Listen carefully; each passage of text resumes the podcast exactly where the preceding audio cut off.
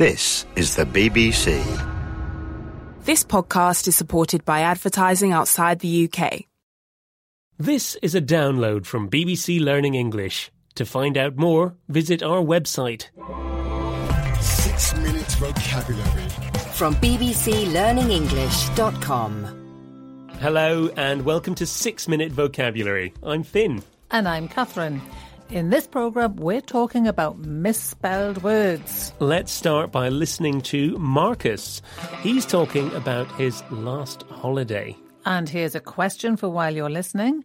What was the weather like on Marcus's holiday? Last year, we decided to have a foreign holiday.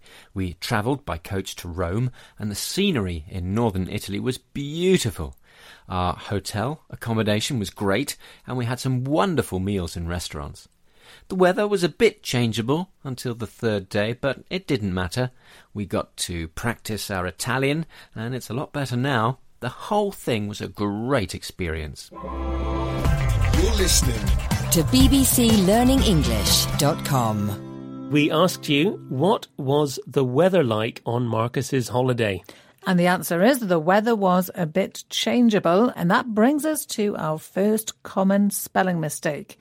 Changeable is spelled C H A N G E A B L E. Yes, there are quite a lot of words with the letters G E in them, and the E shows that the G is pronounced softly as J, changeable. Now, other examples of words with the J sound spelt G E are manageable, management, knowledgeable, and acknowledgement. And they all have the E after the G. But what other words with tricky spellings did we hear? Have a listen. Last year, we decided to have a foreign holiday. We travelled by coach to Rome, and the scenery in northern Italy was beautiful. Our hotel accommodation was great, and we had some wonderful meals in restaurants. Now, the spelling of foreign is interesting. There's a spelling rule that says you must put I before E except after C. And that's a really good rule for lots of words. Yes, like believe, spelled B E L I E V E, and receive, spelled R E C E I V E. Exactly. Or field, spelt F I E L D, but ceiling with a C, C E I L I N G. Yes, so foreign breaks the rule, doesn't it? It's spelled F O R E I G N, and there's no letter C there. Mm, no, that's an exception. And there are a few others like leisure and weird. They both have EI, but not after a C. It's really worth learning these. What other tricky spellings were there in that clip? We heard travelled. How many L's are there in travelled? There are two in British English with verbs that end in a vowel before L or R. We double the final consonants when we make them into past or continuous forms. Finally, there were three nouns that can cause spelling problems. What were they, Catherine? They were scenery, accommodation, and restaurants. Scenery starts with a S sound, but it's spelt S C. It's quite easy to forget the C because you don't hear it.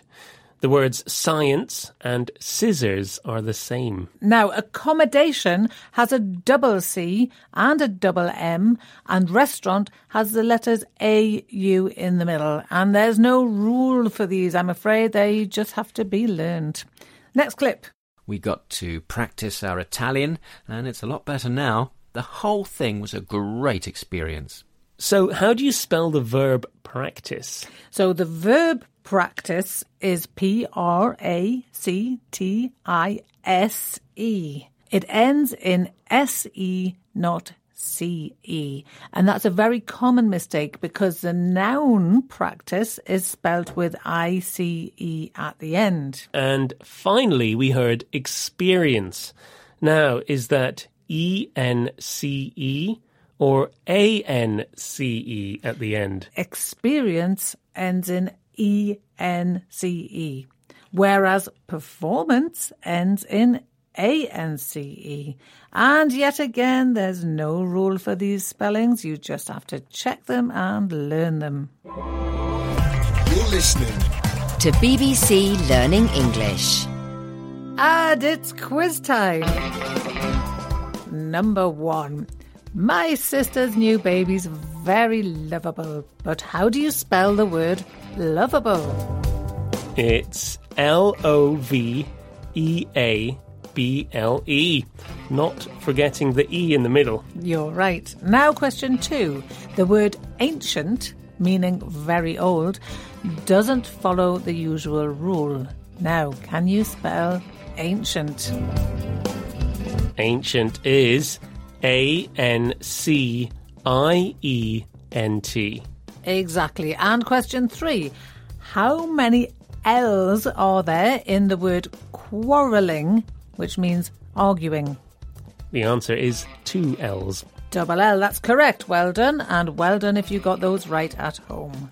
And there's more about this at bbclearningenglish.com. Join us again for more six minute vocabulary. Bye. Bye.